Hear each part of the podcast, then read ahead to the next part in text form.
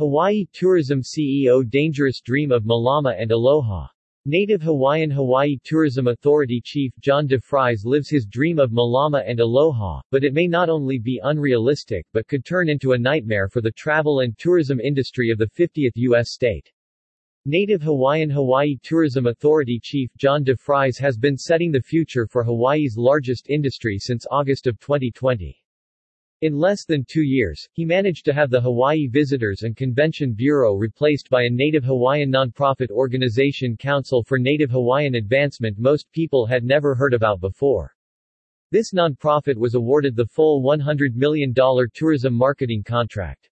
The final determination is currently debated in court.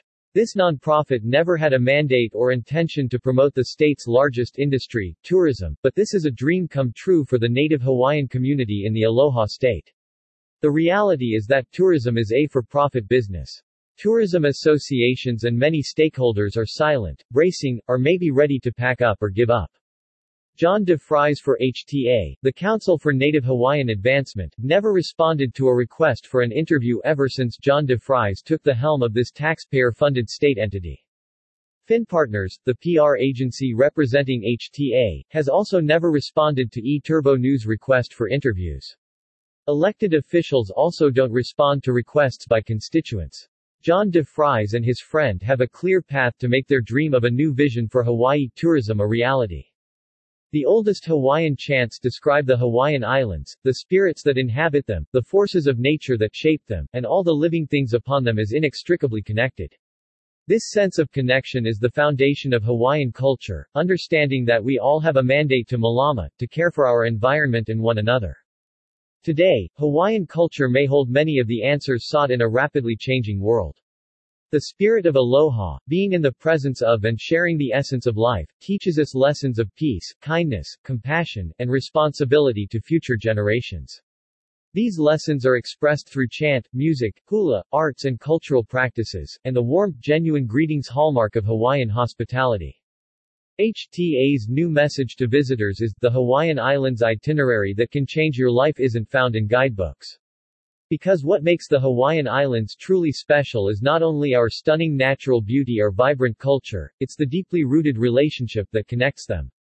This is all wonderful, but the sad reality in the state of Hawaii is that tourists are now coming back after COVID. New low-cost flights are running full regardless of the attempts by HTA that low-cost tourists are not a priority.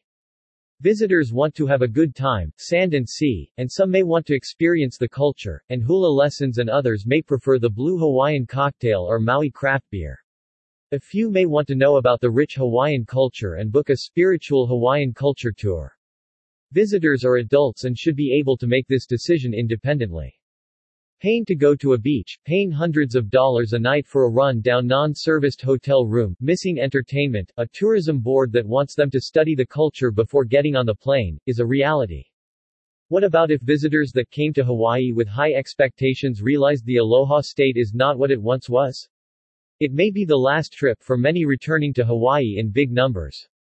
After dreaming about a Hawaii vacation during more than two years of COVID lockdowns, it doesn't take a lot of advertising to be encouraged for a first trip, but what about returning for a future second or third trip? The reality is high-spending tourists are not returning, and the international inbound market from main source destinations like Japan is still not coming back in large numbers.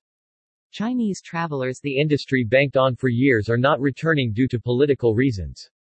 Instead, competing destinations in Asia and as far as the Caribbean are very active to attract former Hawaii visitors to their beaches.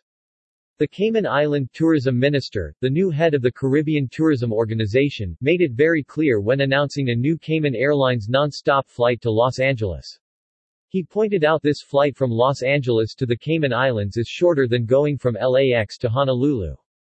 All of this is good for the native Hawaiian dream story of restricting travelers to those that want to know about the Hawaiian culture and those that want to abide by the ancient rules of Malama. HTA must be the only tourism board in the world spending millions not to promote travel but protect its native population from visitors. 90% of Hawaii's residents are not native Hawaiian, and the majority are dependent on income generated by tourism. Many work two or more jobs and reside in run-down apartments or homes, thinking this is the price for paradise. A few reside in million-dollar gated communities and dream of the life of the rich and famous. Many move to Hawaii from other states or counties and buy premium real estate, making affordable housing for hardworking residents unavailable. The HTA dream is to train visitors to become compliant and culturally sensitive and to arrive in lower numbers, but visitors, unfortunately, are not dogs. The reality is that Oahu's failed rail construction program took billions of dollars. Construction started in 2011 with no train with passengers ever leaving a station.